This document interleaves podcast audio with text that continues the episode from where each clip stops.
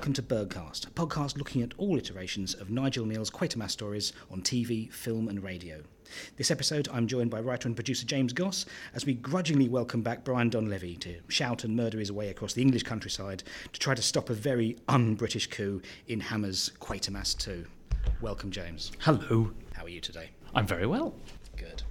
So, how did you first encounter Quatermass? Was it through the gateway drug of Doctor Who or entirely separately? Completely at random Oh, okay. in a second-hand bookshop in Lynmouth, which has a little traction railway. And there's a lovely little second-hand bookshop, and it had the three Quatermass script books. Oh, yeah. And I thought that's an interesting title. Discovering it via the books rather, Yep. than, rather than. Well, well, often it's the, the Hammer Quatermass and the Pit that most people, but this was. Yeah, so no. when, when was this? Goodness, when I'd been about twelve, and I, I just bought them all and sat on a moor and read these script books all afternoon because I think I'd run out of Target novels that holiday, and I just devoured these script novels and um, shockingly and shamefully, Quatermass 2 is my favourite from just reading the scripts. I mean, obviously, Quatermass in the Pit is the best one, but Quatermass 2, I read it and I just went, oh, this is terrifying. The script of Quatermass 2 is absolutely terrifying. Can you remember what it was about you that attracted them? With the name or the covers or. Oh, the cover, the cover arts, because they were the Arrow reprints. So Oh, the yeah, covers the- are grotesque. Ah, yeah, the Quatermass 2 one is one just Yeah. the, yeah, the figure, is the face. The appallingly sort of livid, cancerous, buboed That's right, yeah. zombie face. I mean, the, the covers of all of them are beautiful. Those Arrow reprints are amazing.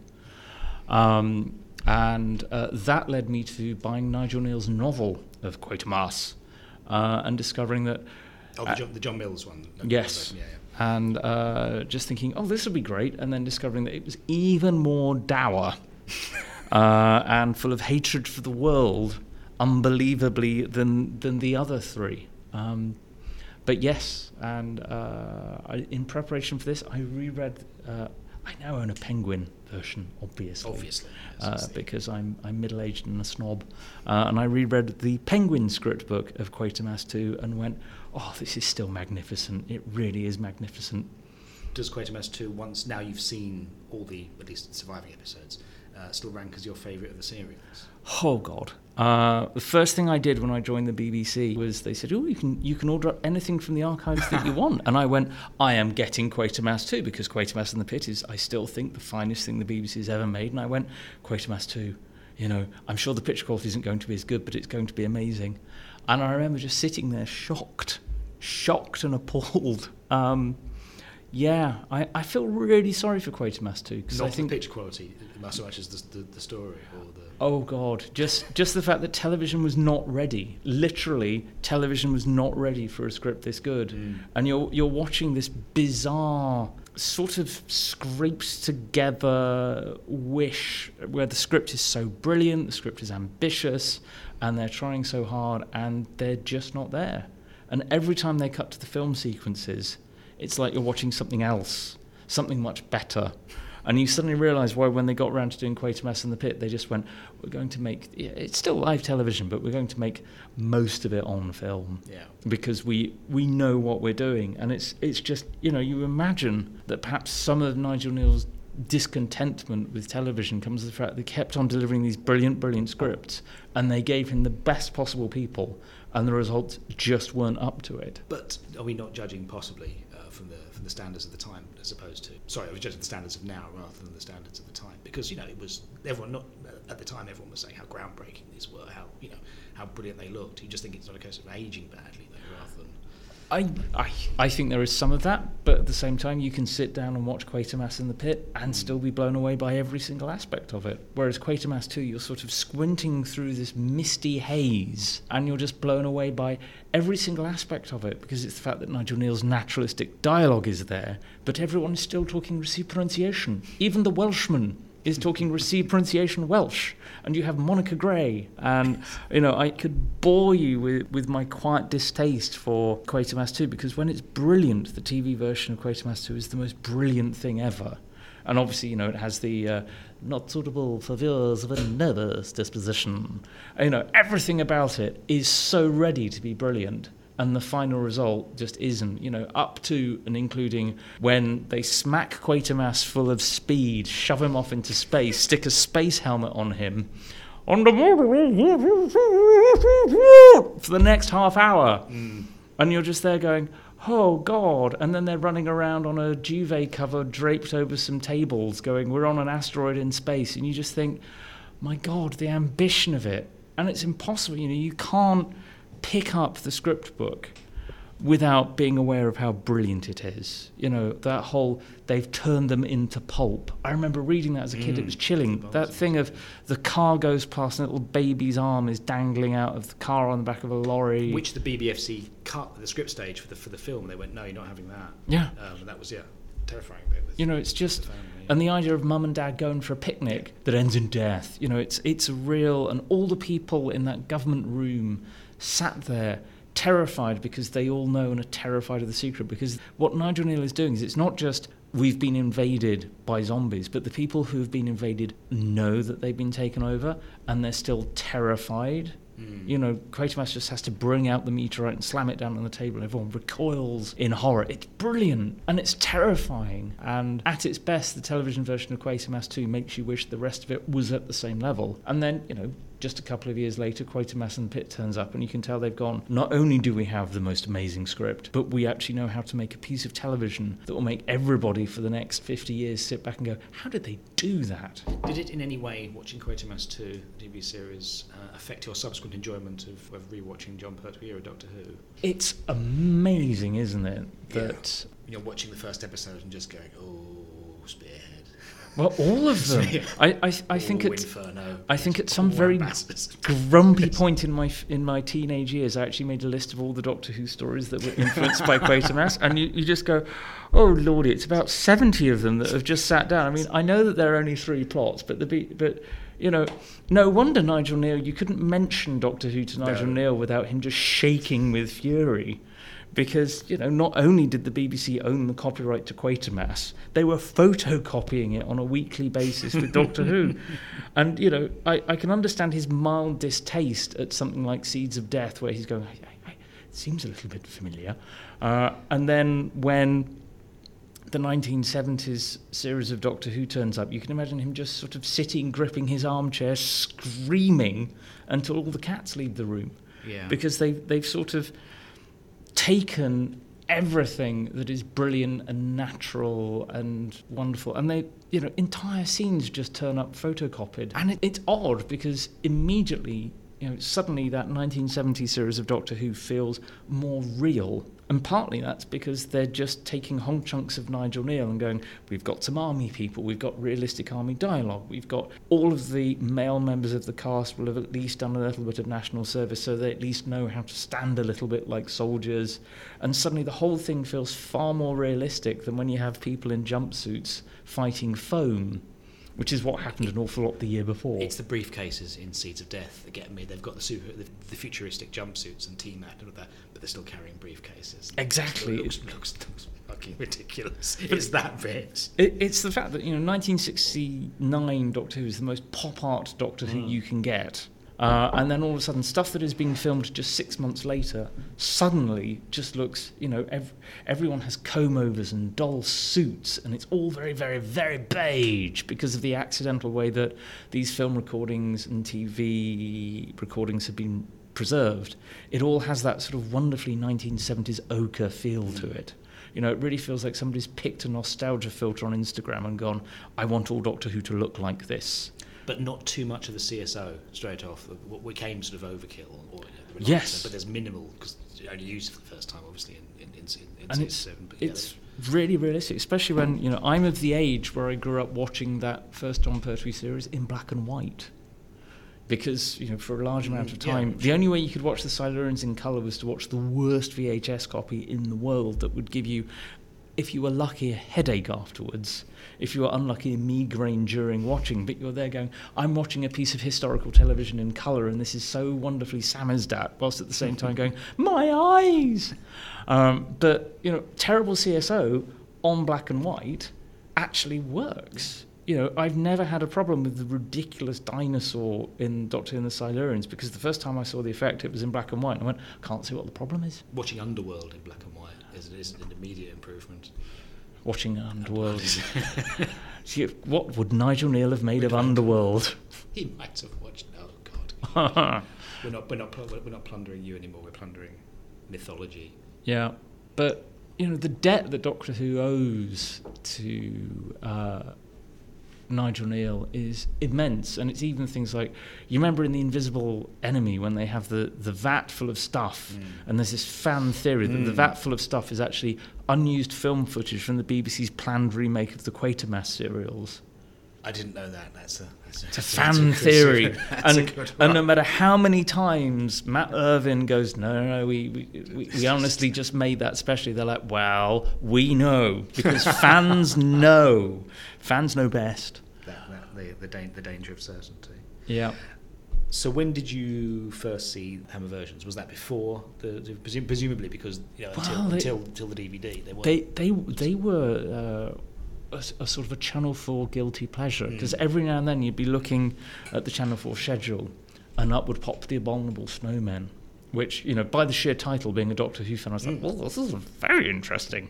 And then you'd watch it and go, oh, it appears to be Peter Cushing having an existential crisis on a mountain. still, there's but still- Morris as well. Yeah. you can- Um, you know, again, you're just there watching it, going, "Oh no, they ripped this off too," and Even s- the actors. uh, they stuck Robot Yeti in this. Oh no, you know, Nigel Kneale just going, "Well, at least I can finally watch something." And damn it, they've done it again. The Quatermass films, but not the good one, uh, would turn up regularly on Channel Four on a sort of a Saturday or a Sunday afternoon. Just to find the good one. uh, the one that's in colour. But uh, that's surprising because that was the only one I'd seen for years. I'd never seen repeats, perhaps a little bit younger, but I can't remember ever there being Quatermass Experiment. I think I saw it at- the cinema the first time on things like BFI do retrospectives. Quatermass 2, I'd, I've never seen it until I got it on DVD. No, well, it, it, it was I, somewhere I had a VHS copy of it. Whereas Quatermass in the Pit, bizarrely, was sort of like a late night ITV. Oh, film. oh, I see. The, the when you saw them, they were like afternoon dramas, or they? Yes. Ah, okay. So, That's so the, the black and white Quatermasses would potter out in, in a, an afternoon filler slot on Channel Four. But by Uh, virtue of the fact Pit's in colour, it would be relegated to the late, or, or promoted, depending on how your viewpoint, to the late night slot as a horror film, not, Yeah. as, not as a matinee. I remember a friend of mine at school who who uh, used to have a television by his bed. Just when I saw the most terrifying film last night, and he was describing it. And I went, "Is that Quatermass in the Pit?" My friend Ian got to see Quatermass in the sodding pit, and you're there going, uh, because obviously we we were lucky in that there was the VHS release of Quatermass in the Pit, Mm. which is terribly exciting. Uh, so I could forgive Ian for having seen the the glowing colour hammer film. But you know, you watch the video uh, version of Quatermass in the Pit. The BBC is grateful to Nigel Kneale for his help and assistance in compiling this version, and you think, what the hell? Um, you just imagine Nigel Kneale just arriving at the door of the BBC and hammering on it, and going, "How dare you release this without my involvement?" And somebody going, "All right." Um, but uh, yes, th- then it became Quatermass in the Pit, the colour version of Quatermass in the Pit. Just desperate to see it, and finally getting to see it, and just just having that weird thing, where whereas Quatermass two, there is no definitive version of Quatermass two, sadly. Uh, whereas Quatermass in the Pit, there are of, two the, of the film, you mean? of, of the script Of of, the script, sorry. Quatermass 2, there is no definitive version. Because you can be a fan of the TV version despite its flaws, you can be a fan of the film version despite its flaws. Quatermass in the Pit, you get to choose between two brilliant versions.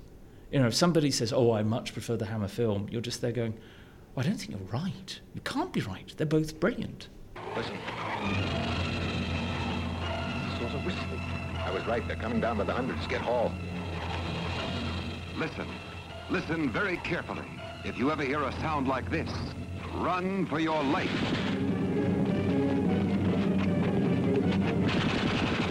Run. Run before it is too late. For if you stay, you will lose your soul.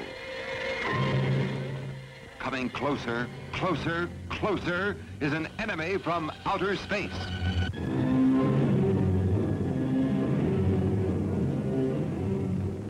From out of this world it came, a horrifying terror that threatened mankind, haunting and possessing every human being within range, an indestructible danger beyond all earthly understanding. Vincent Broadhead is dead. Dead? I watched him die a few hours ago in that plant. His whole body covered with some kind of corrosive poisoning, eaten away. It poisoned everything it touched. The mind and the body of man was no longer in his control. They ran from this unknown menace, but there was no escape. We're holding this block. We've got to, at least until the oxygen takes effect. What you know, don't, mister? Yes, or does it kill us? Inside those domes are creatures from outside this earth. Ah, you're mad. I've seen them. Thousands of tiny creatures that can join together and expand into things a hundred feet high.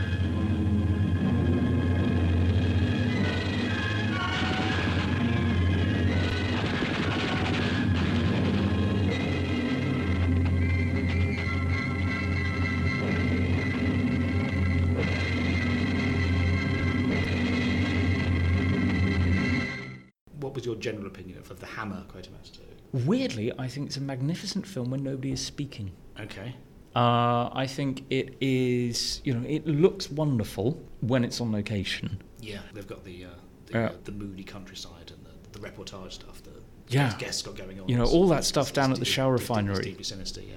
You know, it's it's absolutely amazing. But whenever it's indoors, it always appears like the same set redressed. It's very very peculiar because they because they've got the rocket control set, which then looks exactly like the police station, which then looks exactly like the other police station. And you then have that weird moment where you're you're looking at the only other indoor set is the village hall mm. area, and the village hall you're just there going, this this doesn't look a million miles away from rocket control. It has the same structure with the bar Yeah. where, where Lomax's desk is, doesn't it? Or, Yeah. yeah. And the only set that you don't actually notice as a set is the uh, propeller room, the propulsion room, the you know the oxygen chamber. Oh, the, the, the pressure control room. yeah, pressure control room. yes. Thank you so much, uh, expert viewing. Um, It's the you know, notes, that's what I've got them for. I think you know it, but there is also this very very strange thing where when you are watching all the stuff filmed at the Shell refinery, it looks very very similar to the stuff that they filmed in the TV version. It's amazingly sinister. It's redolent of the filming of the TV series, but somehow it's worse, it's more frightening, it's honestly continually frightening. And there are just all these vantage points, and there's a real exploration of the space and the scene. The camera angles are very exciting. They shoot the zombies from underneath, they shoot from above. However, whenever you go indoors, it feels like it's filmed TV drama, and often they will just do a three shot, and the camera will just follow three people around, and there'll be no close ups or anything. Yeah, So the few close-ups you get, like when the sinister zombie tour guide checks his watch, that's genuinely frightening because suddenly the shot changes. But quite often the camera will just potter around following the action. There'll be no cuts. There'll be nothing, and you just go, "Oh, I, I think there's a good depth of vision in Oh, those, depth of those, field. Those, those, those shown, sorry, depth of field in those shots. Obviously, done at the same place as, Cartier uh, shot the, shot the TV series, but with far longer and far Mm. more money to play with. You've got like three lines of like people running, like people Yep. right in the distance running.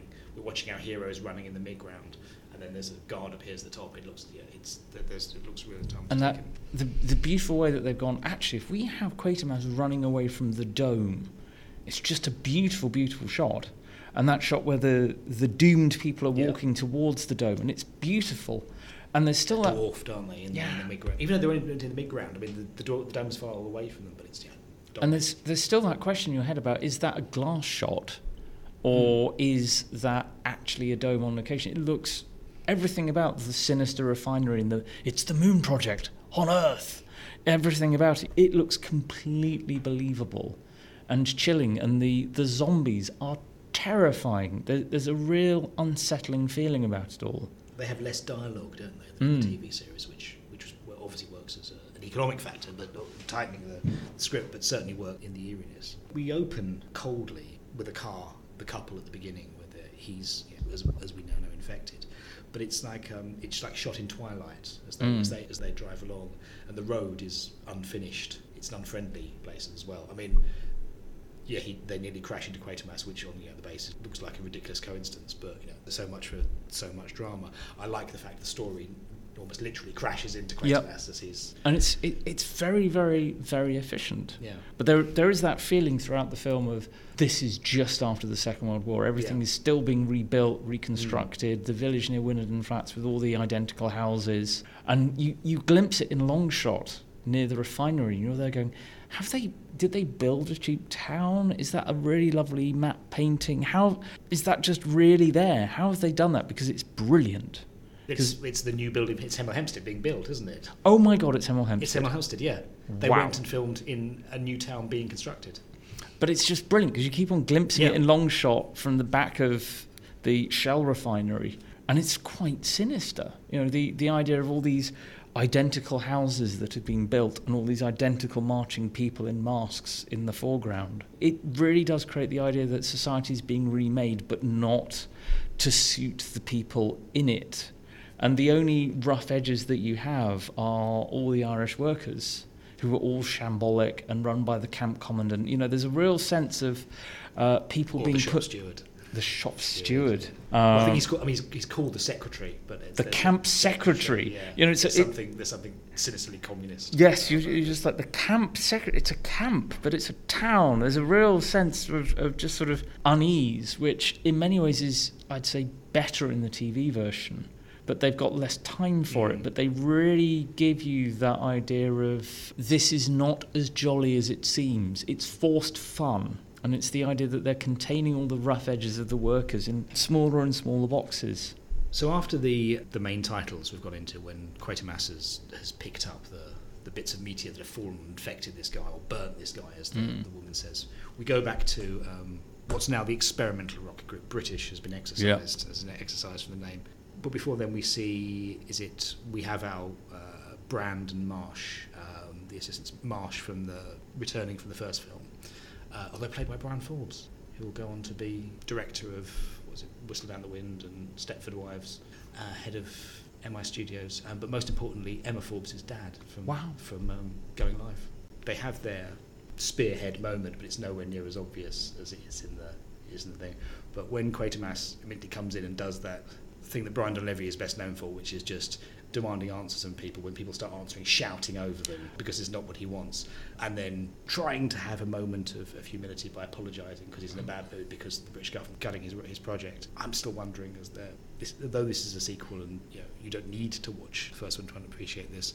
The conversations that took place between the end of the first film, and Mm. this one of, with Quatermass and the, and the Rocket Group funding. your- I'm on the government yeah, side. your last piece of funding, like, do you know how many people you got killed? Yeah. uh, with no remorse, no with no apparent learning knowledge. You brought back an, a hostile alien life form that nearly ended life on the planet. Why are we still funding this? Now you want to go to the moon. Yeah, and there's Quatermass going, I, I have Yeah. to go to the moon. You're like, Yeah. I'm not letting on the No. moon. It's we often bulk at Doctor Who 70s era government project de- decisions Yeah. and and yeah, nuclear power stations blowing up, but there's got to be a lot of a lot of questions being But asked the- about the, the, the wisdom of their funding here. There is a parallel between Jon Pertwee's Doctor Who and Brian Donlevy's Quatermass. You In rude that and arrogant. They do have a habit of entering a room and alienating everyone in it. You know, the demons, Yeah. where Jon Pertwee turns up in a village and immediately insults everyone, and then finally ends up insulting the devil, uh, which is, you know, like, like the Jon Pertwee Doctor apogee. But there's charm to Jon Pertwee's Doctor. There's a sense where it's partly an act, whereas Brian Donlevy's Quatermass enters every room as though he hates it. also with the third Doctor, I get the impression that whatever I, I know, he's cleverer than me. Yeah. I'm than everyone else, in the room. There's nothing about Donlevy's Quatermass that says to me, brilliant scientist. No. It just says to me, bully, gumshoe. Frankly, in the first film, he's the villain of the piece Mm. almost, compared to say Lomax. Who's, Yeah. you know, the, the, the, just don't don't trust Quatermass. No. And you you know his workers you you wouldn't call them his team. His drones are there going. Well, we just decided to work unpaid into the night to solve a mystery that might cause some problems on our next rocket launch. And he's there going, "How dare you do this?" How dare you be dedicated to your job? Anyway, they stole my rocket from me. And you're there going, You are horrible, horrible. And I've worked at the BBC for seven years. I know what horrific managers are. And you look at Brian Donlevy's Quatermass and you go, My God, sir, you are a monster. I like the fact that he's just said, I'd refuse it to be used on any, any, any other project, anything other than our central project. By the way, our central project, yeah, they just cut the funding. Yeah. So what's the point anyway? Yeah, there, there's that grotesque moment when the, the one woman worker on the team, uh, The secretary. the secretary, Yeah. And you know like a when step back compared to having his daughter. At least whatever, at least having a character, Yeah. a, a, a, science character, a positive character in that. But in it's- TV series is a, is a step back here. when he just goes, go outside, check the car's there. The car's outside there. Go outside and check the car. And you're just there going, the number of people who must sit in the toilets at that research centre just crying quietly while people just sort of hand tissues underneath the cubicle door and go, it's not you, it's everyone. He's just difficult. You know, thank God they didn't have Twitter then because it, there would just be so many people. He, he would be Me Too'd immediately. Because could you imagine the Christmas party with Brian Donlevy's Quatermass? I'm not sure he'd go. Would he go? No, he'd turn up and they'd all make their excuses and leave. Uh, You I- need to make a sort of like sort of ghastly attempt to try and be nice for the one Yeah. time of the year, and everyone like by shout, trying to shout in a slightly lower tone. you know, he'd, he'd try and make small talk wearing a paper hat and everyone would just be backing away. And, you know, watching this, I couldn't help but imagine what Quatermass in the Pit would have been like with Brian Donlevy in it. No, there's no heart to it. Yeah. With, with, with, There's there's no warmth. You know what's great about Quatermass in the Pit. You know Andre Morell. You know that that whole idea of this sensitive man who is just duffed up by the government. it's it's always it seems to be a scientist that's just Yeah. just at the forefront of their field, but beyond the limit of, of human experience. So he's by very nature out of his depth and trying his absolute best in an impossible situation, and you don't get that from you, No. don't, you, don't- feel the the anxiety or, of the character. No, Quatermass in the Pit. You know you just end up with Brian Donlevy stood on a crane shouting at at Hob. Punching Hob, Yeah. electrocuting Hob in the very direct Yeah. and not dying. You know he, he'd be leading the wild hunt. uh, what- you know there's there's there's just a lack of softness to the man, um, and you know the fact that even Nigel Kneale in his introductions just describes him as a bully and a drunk. Yeah, I mean, I get I get the impression, and uh, Nigel Kneale's quote on Donlevy's quite famous, him saying he needed an, idiot board, had no idea what the scenery was doing, and Val Guest refuting that. I get the impression that Nigel Kneale's praise or criticism of people is often very black and white. You're either awful or you're yeah, he's, he's all right. Mm. And I suspect that yeah, he wasn't paralytically drunk all the way through, but you know needed some reminding of where he was and what to do and what scene he was in. But I mean, I mean, how unusual is it to go into a to a scene of the thing shot out of sequence, just saying right, clarifying where are we in the script? What was the previous scene? That doesn't seem that unusual. But there's a thing about because I, I, I did some research for DVD Extra about industrial action in the 1970s in the world of television, and there are some interesting quotes from Nigel Kneale about how there were problems on the year of the Sex Olympics. And it's like, well, eventually we just sent down some commissionaires and they just threw the devils out. And talking about it with a union rep who was just going, that would never have happened. Um, you know, you, you get the feeling that Nigel Kneale always reached for the calamity button on the shelf, and in fact, lower down there were perhaps sort of some we can work through this. Uh, here's there was there as well. I do think these early scenes, particularly, it's possibly because you see the model of the Moon Project, they do a better job of scene setting than the TV series. When you come to see the actual Moon Project built in Northumbria, as it's supposed to be countryside, you've got an immediate connection to Mm. you've, al- you've, al- you've already seen it. But nevertheless, Quatermass gives Marsh the meteor fraggle, the, the stones, which you know they are to analyse. But when they connect them to the meteor fall that there's been nearby, he does seem very quick to drop everything else and just follow this. This is now his from shouting at his team to concentrate on the project, and then deciding he needs to relearn nuclear physics, which that doesn't really go anywhere. I, I don't see what the, the government's questioning his funding or his decision making on the rocket. We know in a, a neat little seeding scene with him and Brand that the rocket doesn't work and will turn into an atomic bomb if, if you attempt to use it. To suddenly dropping everything, and I'm going to follow up what's happening with these strange Yes, people in the sky.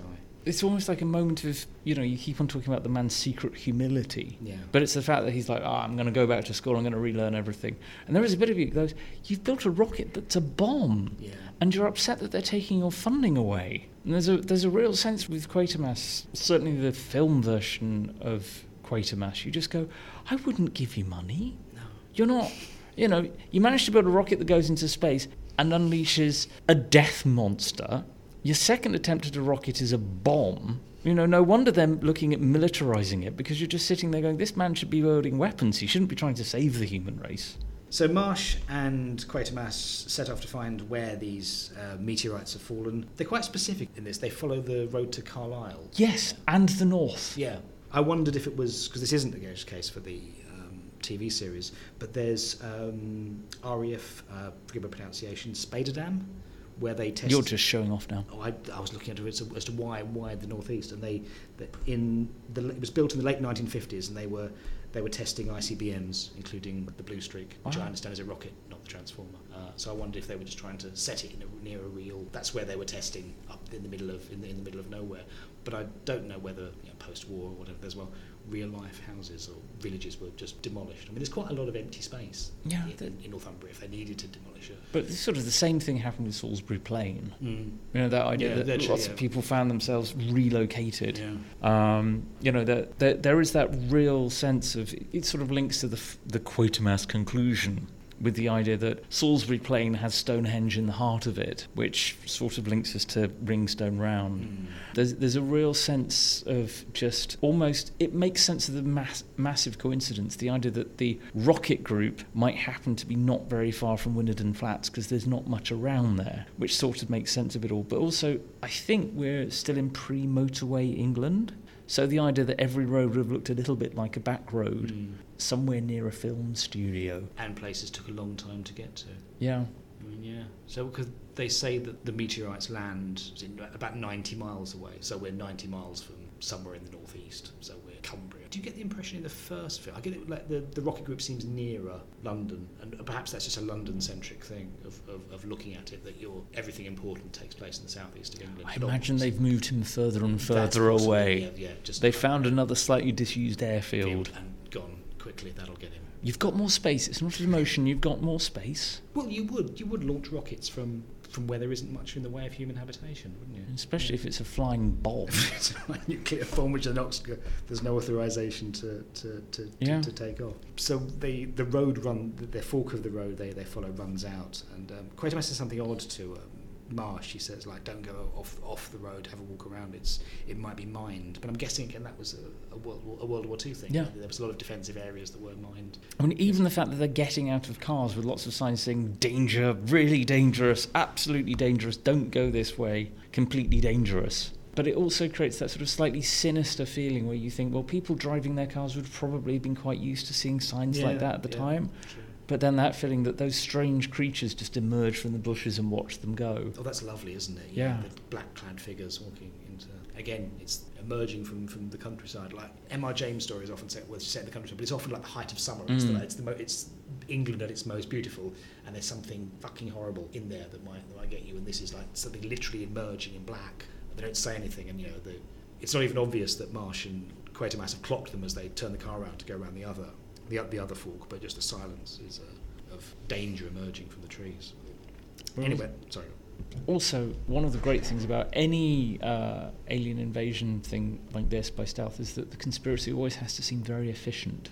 And the zombies do seem really very efficient. You know, it's the idea that Quatermass has only been there. They've only just parked up and are working out where to put the picnic blanket, and already the zombies are just emerging. They've been They're- waiting. They're, they're there anyway. Either they're omnipresent. they're or- always or they can just get watching. And that, you know, that return to why, why Cybermen scare, scare children. They're always walking. There's no running Yeah. or urgency about them. The unwritten belief they don't have to. They'll always. And that, that lovely sense, uh, because I think it's after, is it Marsh is attacked? And Quatermass is looking around for help, and you see they're driving up the road, they're, they're walking down the hill Oh, towards yeah, yeah, him, there's. and then another one just pulls right into shot right behind, and you just Yeah, go, these, the, there are a lot of these people, and they're very, very efficient. Sorry, I'm jumping ahead. No, no, that's uh, as well. As well, because they go down the other fork, and that's when, well, initially Quatermass just you see a, a ruined, village, a quite a small village, a ruined five houses or something, which bombed out. But he sees his moon project Mm. built in that, and, and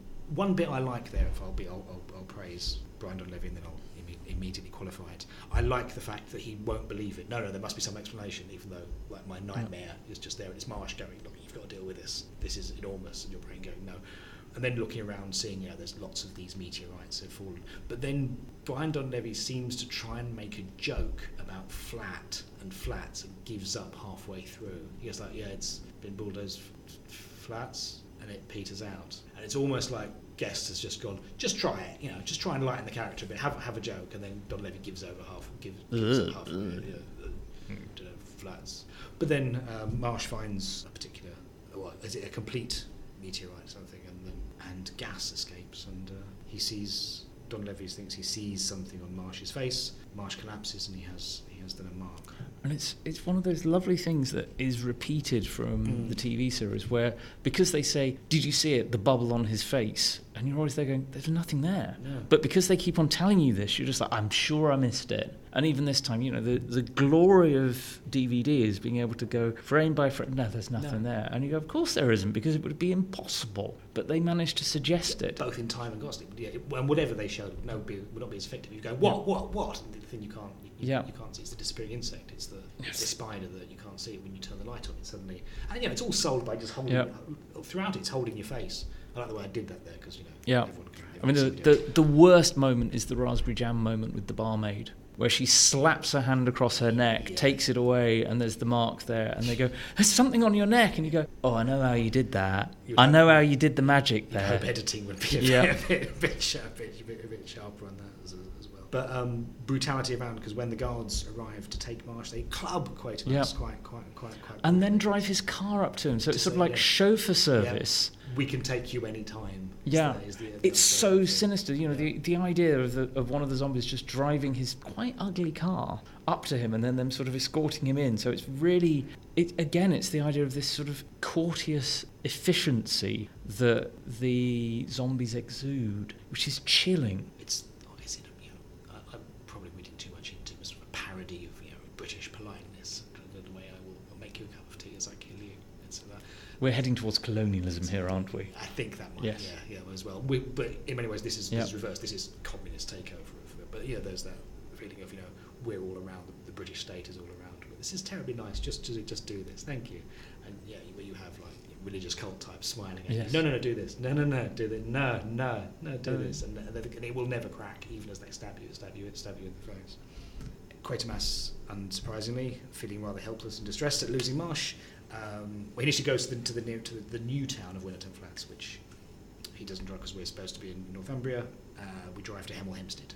Um, now he asks the local person where the police the place, the police station is, and there isn't a police station, which these days is you know, Yeah. stand, why would you wouldn't even think to, for, to, to look for Nearest police station is 15 miles away. yeah, and it's like, wh- why wouldn't there be? It's a, it's a, it's a, it's a big deal. Again, presumably for the you know, time after the war as well. Because in the TV series, this takes place in an office, but here we're in a village hall preparing for a dance, Yep.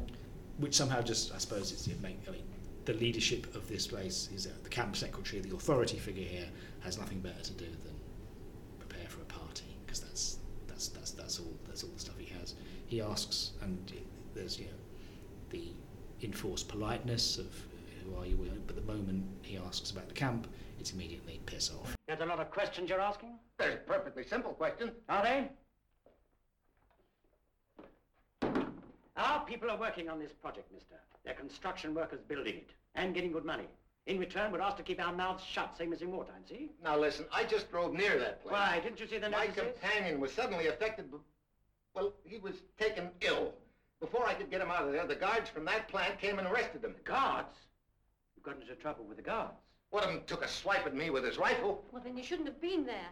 Listen, my friend's life may be endangered. He may need skilled help. He'll get that in the plant. Well, they've got everything there. Well, let's make sure. Give me the police station at Crawley. No, that won't do you no good. We'll find out. Go and talk to them if you like, but not from here. The police couldn't do anything. She's right. They wouldn't touch it. Is that so? I think probably more in the in the TV series, but the subtlety of they've got like those 1984 first zero years, speech yeah, yeah. and a distinctive logo, so they can Yeah. call back to it from the trucks later, which is a, which is a, which is a, which, which which which is which is a nice touch. But the bit I like in this scene is he goes to phone the police and is immediately told, "Don't phone the police."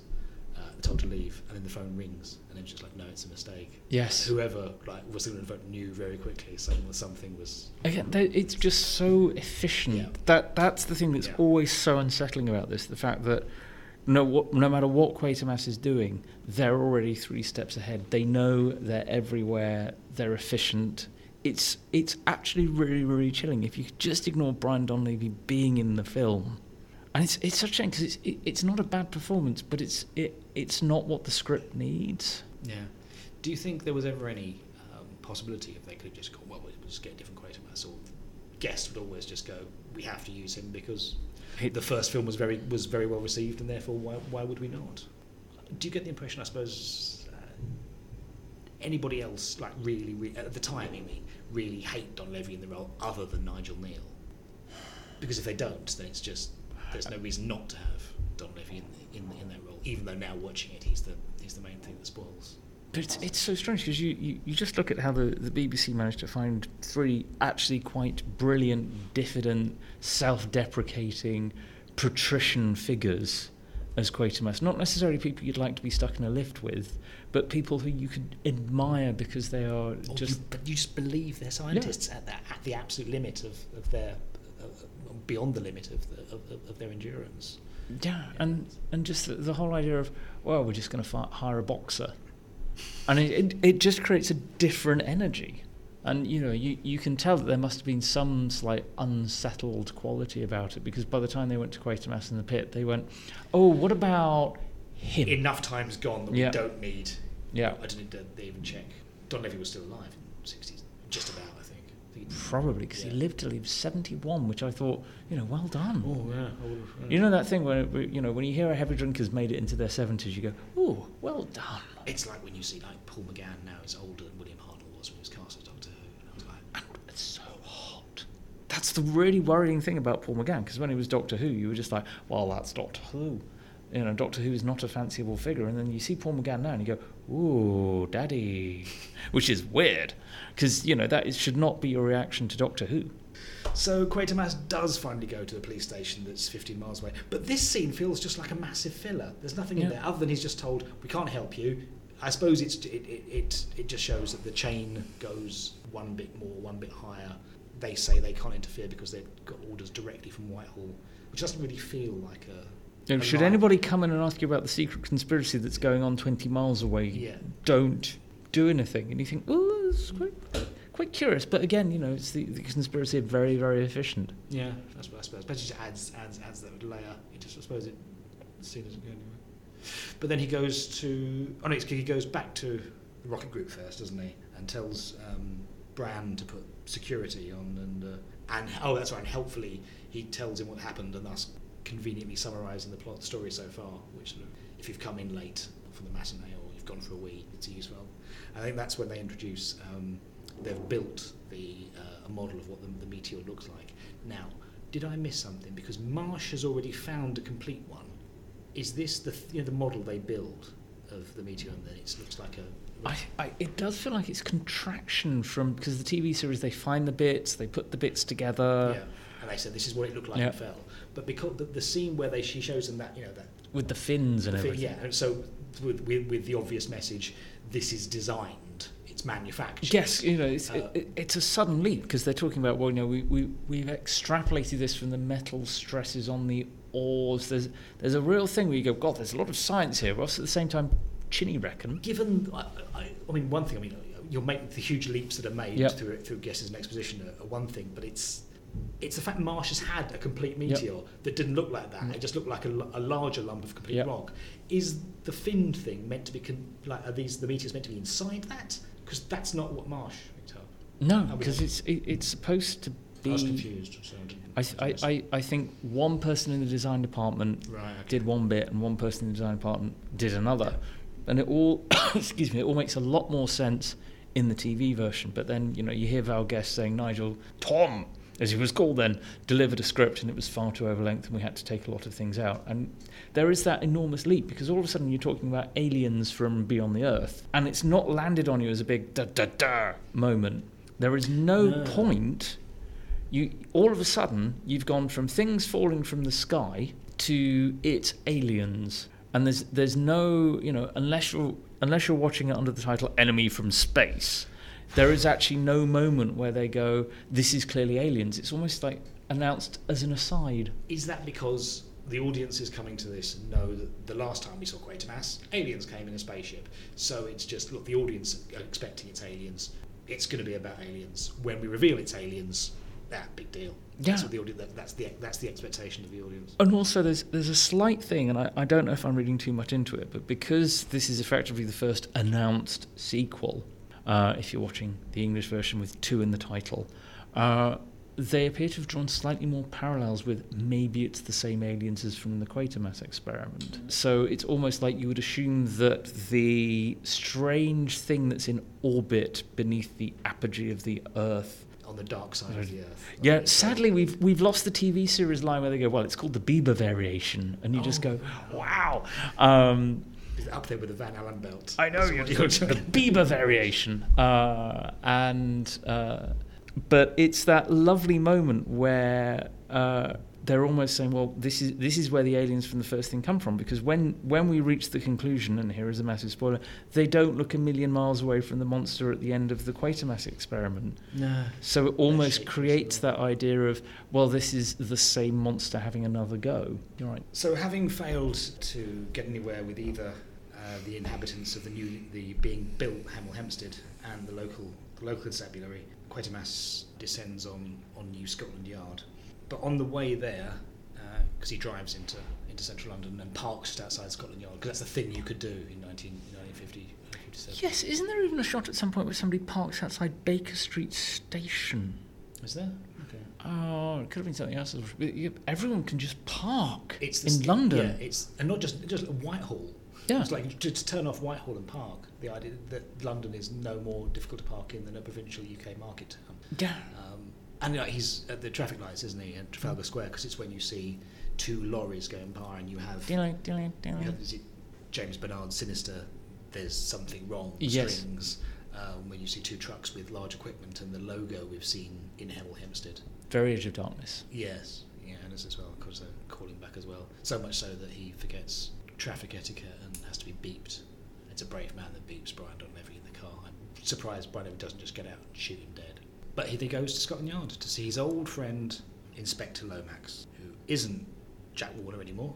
Because Jack, I Jack, Gotta ask. They do do a lot of recasting in these Quatermass things. well, we've now he's now Dixon of Dock Green has now Become- taken off. I assume whether there's Yeah. a, a, a possibility of he was always going to do it as well, but um, since I think the first Quatermass film, he hadn't done the Blue Lamp yet, and now he's perhaps he's too big rather than just too busy. But Jack Warner isn't. Um, it's a chap called John Longdon, who I'd never seen anything, but I checked, and he's got a huge CV. But like like people of that age, of that CV have got things that've just never been seen since the five million films they made in the 30s, because that's when they were making them as well. But I did check.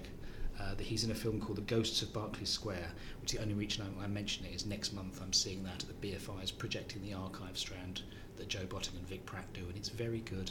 Congratulations, you. That's just a plug there for the BFI oh, are being so very, very, very, very nice to me.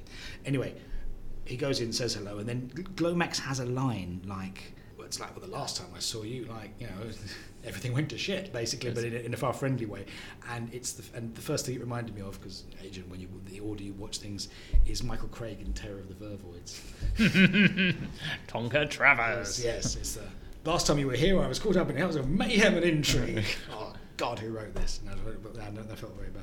We had no end of trouble last time you were seen here, Quatermass. Yes, that's the sort of thing. Yeah. Um, There's, there's that wonderful uh, idea of uh, all the authority figures who Quatermass goes to sort of belong to this weird avuncular patrician idea of authority who will just, you know, we're there to help.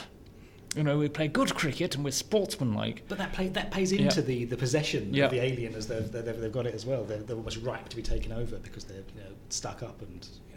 They're just waiting for somebody very efficient to turn up. But that's not Quatermass. Well, you know, it's the idea that Quatermass turns up and everyone's like, oh dear, we've got yourself in another little bit of a mess. Well, let's have a little look see and see what we can sort out. Well, it doesn't help that he's not British either Yeah. in that sense. And there's like, you know, there's perhaps cast, I mean, presumably cast with, with one eye on, on, on the US market, but this perennial outsider in the way that Quatermass isn't. No. He is, he's meant to be very British and stiff up a little Yeah, with, with a- that. There's such a difference between Andre Morell sort of like, oh, let's, let's just go to our club and uh, order some sandwiches and have a sit down and, and, and, and just talk this over. And then Brian Donlevy thing of, I found a room where the door isn't locked.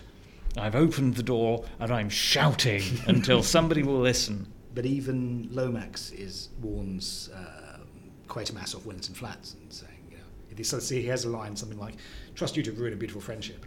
And I'm thinking, is, is it a beautiful friendship? The last time I saw you, you basically had screwed everything up, caused an alien invasion, hadn't learned anything, and then just pissed off to start ma- making more rockets while we, we, we cleaned up the mess. That's, that's not a friend. You know, they don't really go to Torremolinos together, Or, do I they? well, that's, I, don't think just male friends in the 1950s did that anyway. They, I don't, Yeah. they, they don't basically drink a, yeah, a pint of No. nutty brown ale in a, in a, in a, in a, in a, bar. They they don't swap birthday cards. no, their wives on, on, on, on Friends. No. That's all that as well.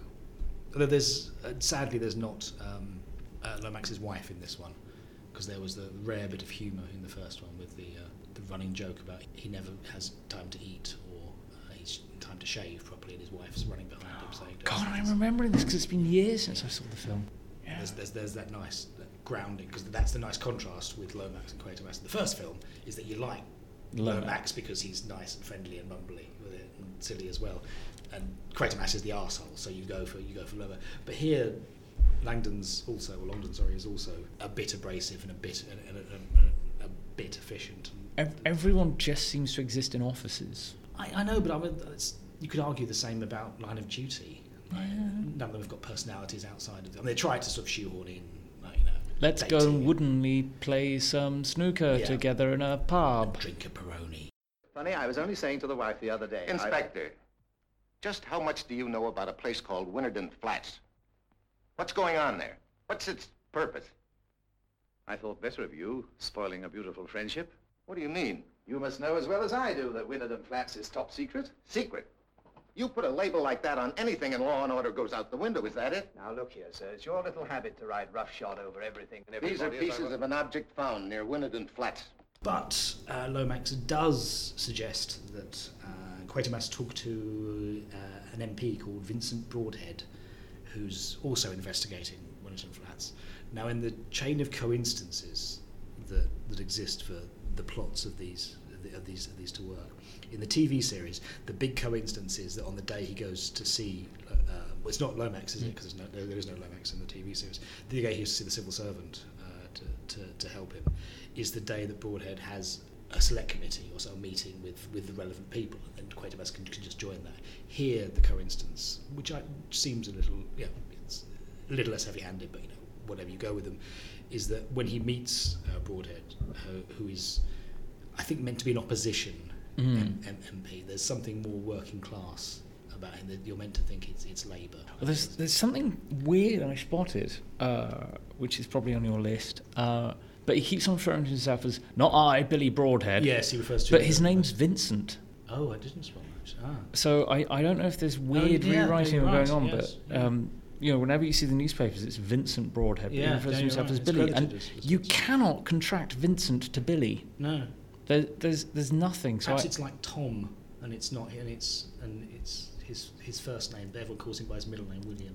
Vincent Billy Broadhead. It, it, it, it's quite odd because it, it, feels, especially with the strange accent he's sporting, like he might be quite posh but pretending to not be.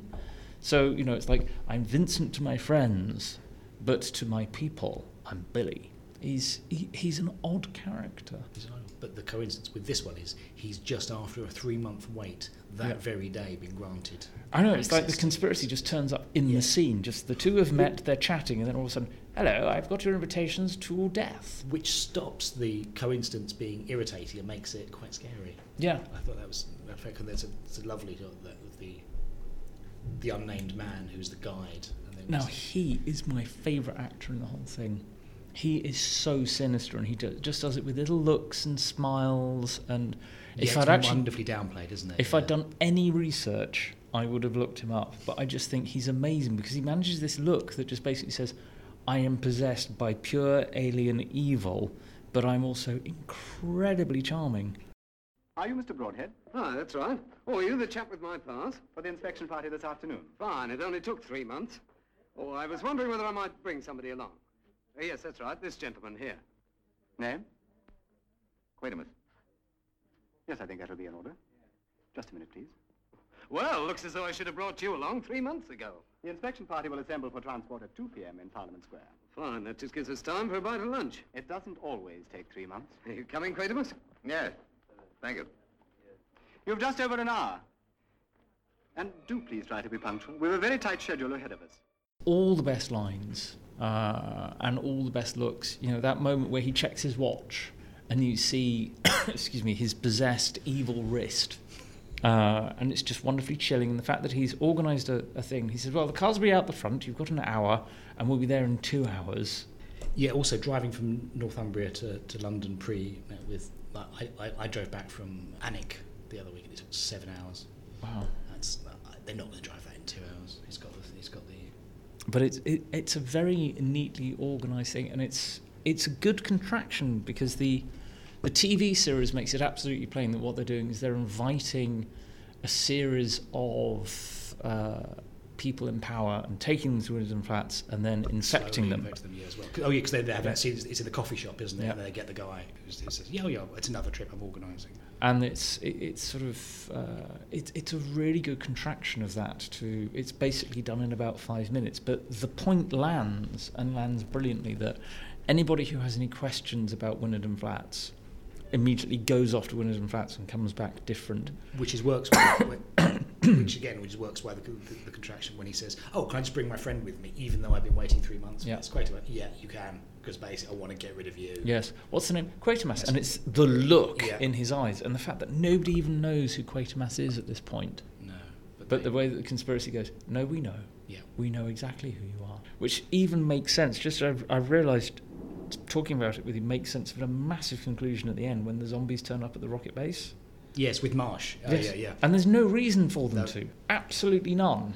Um, But since they've had Marsh, it's Yes. like you know they're going, they're going, Yeah. to, they're, they're going to be there, and it's someone else as, as well.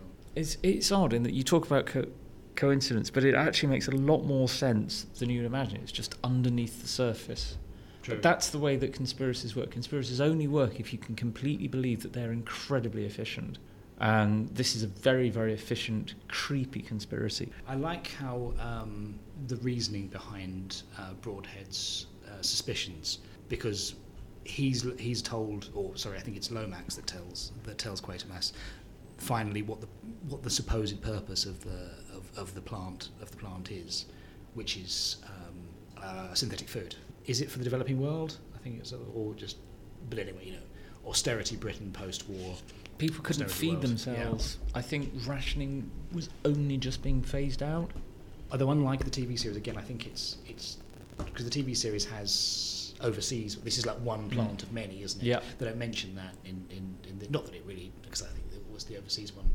Although it tries to get in the, the global level of the conspiracy, it doesn't really hit home enough for the I think for you to for necessarily, necessarily care about it. But I like the fact that the broad uh, the broadheads rationale is that well, if they are doing this, where's the infrastructure set up? Where's the tr- where's the, Yes. dis- where's the distribution? Where's the Where's the marketing? marketing? Yeah. Where's the- where- where- where- You know, where's he's thought Yeah, about it. They're really, really practical reasons as to like you're developing something, but the, other than the product, you need the ability to distribute and tell people about it. And, like, it's it's really that's I mean, efficient police work. There, there is real subtlety because he's you've got Billy Broadhead just going, well, if they are making corn, I don't understand how we're supposed to be eating it. Yeah. And meanwhile, you've got the subtle thing of the penny which is gradually dropping with Quatermass that he's built the moon project so that humans can survive on another planet, and somebody's gone, what if we turn this on our head? But it's it's all done very subtly. Oh yeah, because it's it's people that can't survive here. Well, how can Yeah. they survive in another world? Yeah, because it's been taken. Yeah, And and they- that's never explained. I think outright, is it? They never. It's just. It's Well, I think infer. there's there's a scene in the dance hall where the policeman starts yelling it, and it just sounds insane. And I think they give some lines of dialogue to Quatermass as well. And strangely, the crowd do not believe them. It's one of those plots where I think, kind of like if you tried to describe Quatermass in the pit in a line, you know, you because the the beauty of Quatermass in the pit is that it builds you up to that final killer punchline: "We are the Martians." Uh, which, if you started with that, you'd just be like, "Nah, thanks. I've got you know nationwide on the other channel when they invent the other channel. Uh, I'll, I'll be good with that, thanks." But it's the fact of going for an idea that's so outrageous, but building you up gently towards it. And with Quatermass too, the idea is outrageous, but in the film they never really state it explicitly.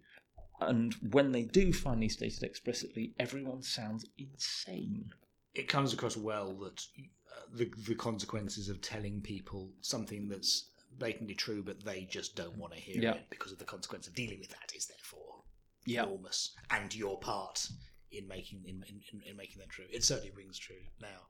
We talk about if Twitter had been around uh, then, but a lot of this feels like It's quite Brexit, isn't Yeah, it? it I don't want to say it, but we're amongst. Yeah. yeah, you know, this is the danger of a no deal invasion. Yeah, and everyone's like, the, but the, here's the press. I mean, in this as well as, we'll, as we'll come to, the press is seen as one of one of the good guys. It's one of the beacons that can be trusted. Here, it's like it's it's people from Guido Fawkes and that just tweeting or writing articles about the same about about how great Winnerden Flats is and about how you're the problem, and it's just like people are going, no, I'm not, I'm not comfortable with this. Yeah, So- Quatermass might have some valid points, but on the other hand, he didn't vote for us in the last election, so he's got a sinister agenda. Yeah, that's, that's true as well. Is Tony Blair behind this? Mm. But they're taken to the the plant to ha- to have a look in, um, which, like the TV series, is the Shell Haven in Stamford Hope in Essex. Have you been there? I haven't. No. Neither have I. No. But it's weird because you feel you know it. Yeah. Um, but it's whether you know that or you know, you know, if you've been a- around a gasometer at all, if you've done Mm. tours like they do tours of the gasometers in like Bow, uh, and you feel sort of there's a slightly sort of post-industrial landscape. You, know, you, know, you can wax lyrical about sort of hauntology while wandering around, wandering those places, but uh, I do there, there's something deeply sinister about you know, the scrubland near, near, Well, nearby. And, I live in King's Cross. and When I first moved there, we used to have gasometers and abandoned industrial pumping stations and things. So you know, your your early morning runs would would be quite Quatermassy. Uh, not anymore, sadly. Quite luxury flats. From Winnerden flats to luxury flats. That's probably what Brian Donlevy was going for as a joke, and kind of like. Uh, Oh, I thought it was he was going for like the, the flats has been flattened, flattened and- uh, yeah, but it like gives up halfway Yeah. through because he can't. Which is fair enough. He's like, there's nothing worse than trying to deliver a joke before he just gives up. It's not. No, it's just uh, you're not going to laugh, and I'm not going to laugh, and yeah. It's but there's a th- th- there's, there's some odd dialogue. They go in uh, through the entrance, and I think it's Broadhead says says to Quatermass, "Well, are there's your guards? They don't look sinister." It's like, well, you know, what do you expect? Twirling moustaches and Well, I think it's because Quatermass has said, you know, the guards are in Oh, black, black, suits. and these guys are in white. They're all in white coats and they look very, very cheery and helpful. And I think, you know, Quatermass has clearly, during the two hour drive, gone, well, there will be guards with guns, black suited, efficient, fascistic guards. And instead it's become, well, welcome. Welcome to Winnerden Flats. I'd like to know how they got to, from London to, to near Carlisle in two hours. And the the weird thing about it is there's all this talk about synthetic food, but nobody says, would you like to try a delicious vegan sausage yeah, roll? It is. It's not. Yeah. Ah. Well, I get. I got the impression that because all the, the questions are basically, oh, well, oh, it's the food. Oh, it's it's in there. Oh, we'll explain later. Mm. That at the end Yeah. of it all, they're expecting to have a gorgeous corn banquet. Mm. Um, and I don't think this is necessarily a conspiracy against vegetarians. No. It's but it's you know people were in, were exploring alternatives to People to, were starving. Yeah, to to, to You know, that, that's what we forget about how wonderful the Second World War was for us. We were starving. Yeah.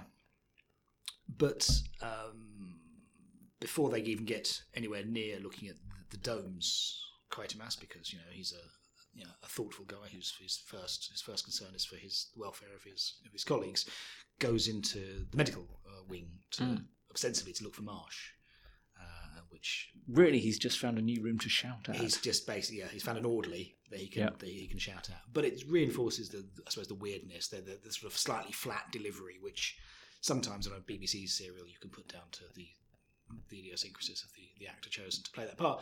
Uh, but in the film, possibly you think, oh, this is meant to be more more in character. But you have that nice sort of uh, empty um, ward, like six beds or something. Uh, but I sort of like, what do you need all this for? Well, I thought maybe I don't know. I don't know. Just the, if a Shell refinery or you know any sort of large industrial uh, would have it would have its own doctor and have its own you know hospital wing. It seems if you have a you need convalescence or you've, you've had, have an injury there, have stuff on board. I didn't think that was as particularly sinister. Obviously, there's But no one there, and because it's empty. The sinisterness is in the emptiness, and that's it. I suppose. I think um, there's like the large scale, the, the automation. I suppose is the these places, even in the fifties, were largely automated, needed a minimal. But then when we see the the villagers later, there's like talk that the, the plant is nearly completed, and thus Yep. they'll be they'll be out of they'll they'll they'll, they'll be out of a job. So uh, was this bustling at some point? I don't know, but this is. I get the impression that the place is meant to be. You know, if you go to the if you go to a, a shell refinery or, or whatever an oil refinery now, that it will be, it won't be bustling. It'll be eerily quiet. Look, that's an inspection door, isn't it? So you can see the stuff going through. I'd like to take a look at that. Later, you will see everything. Are we going to see inside a big dome? That's where you're going now. Please continue.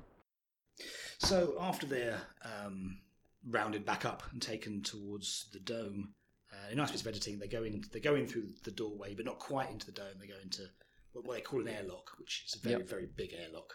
Yep. To, to, to, And there's that weird thing where Quatermass says, "Are we in the dome?" And you go, "You can see the roof." yeah, You're not. it's not. A, it's like yeah, Yeah. it's presumably there's another bit before that, but the the, the spacing's issue. You see guys putting Mm. uh, put, put, putting gas masks on. You have some inane chat with some of the other people in. But you know that something bad is going and to it's happen. about to happen right now, and that's that's that's that, that's a lovely start performance from our for, for, from our friend. But I think cleverly done because I hadn't noticed at that point that Broadhead isn't there, Yeah. and it's the guy that says, "Where's Yeah. your friend?" and oh, and he's already made a move that he'd like to see what's in what's in one of those things. We'll be told. We'll be told he will do later. So you immediately knows what to do. Um, but it's a leap from Quatermass, which the, I think the audience is on side about that they're not be killed. They're all, they're all, they're all about to be infected. So he struggles with the with the guide, goes out of the closing door. Which is only one. The very, very, very slow door.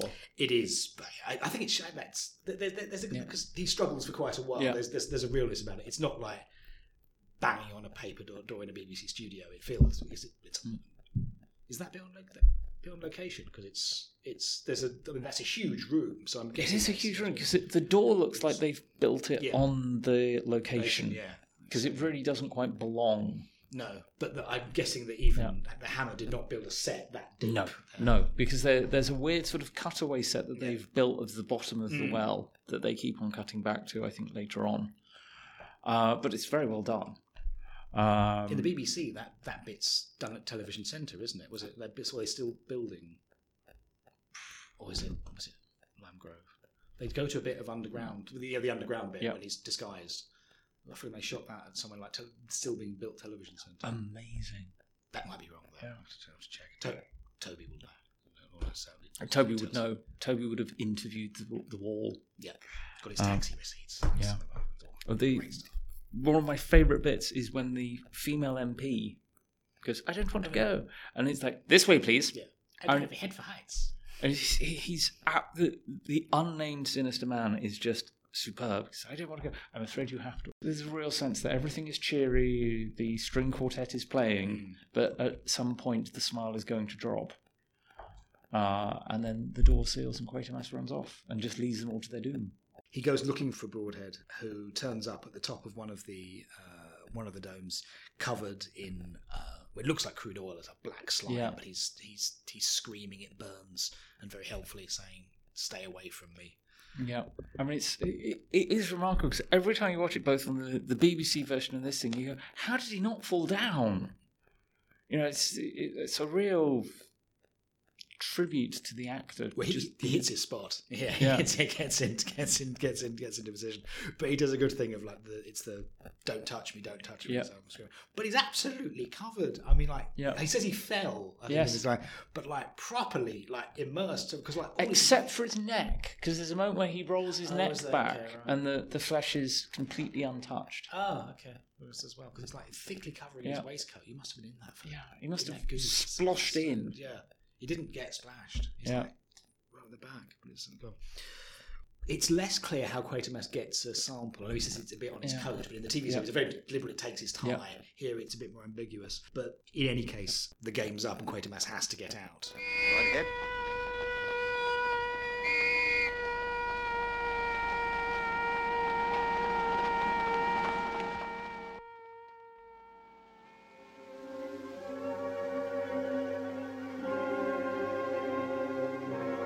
conclude our look at Hammer's Quatermass 2 next time, where we'll marvel at how Sid James can get shot in the face without it leaving a mark, wonder at Brian Donlevy's unique pronunciation of methane, and investigate if this really is the first film sequel to use the suffix to. We'll also talk about the time James interviewed Nigel Kneale for his university magazine. My thanks to James for his time, and my thanks also to Una McCormack, Sarah Rubin at the BFI, Steve Horry, and Andrew Kinnear. Birdcast is presented by John Deere and Howard Ingham and is edited by Emma Cooper. You can visit our website at birdcast.room207press.com, visit us on Facebook or on Twitter, it's at birdcastcalling. Thanks for listening.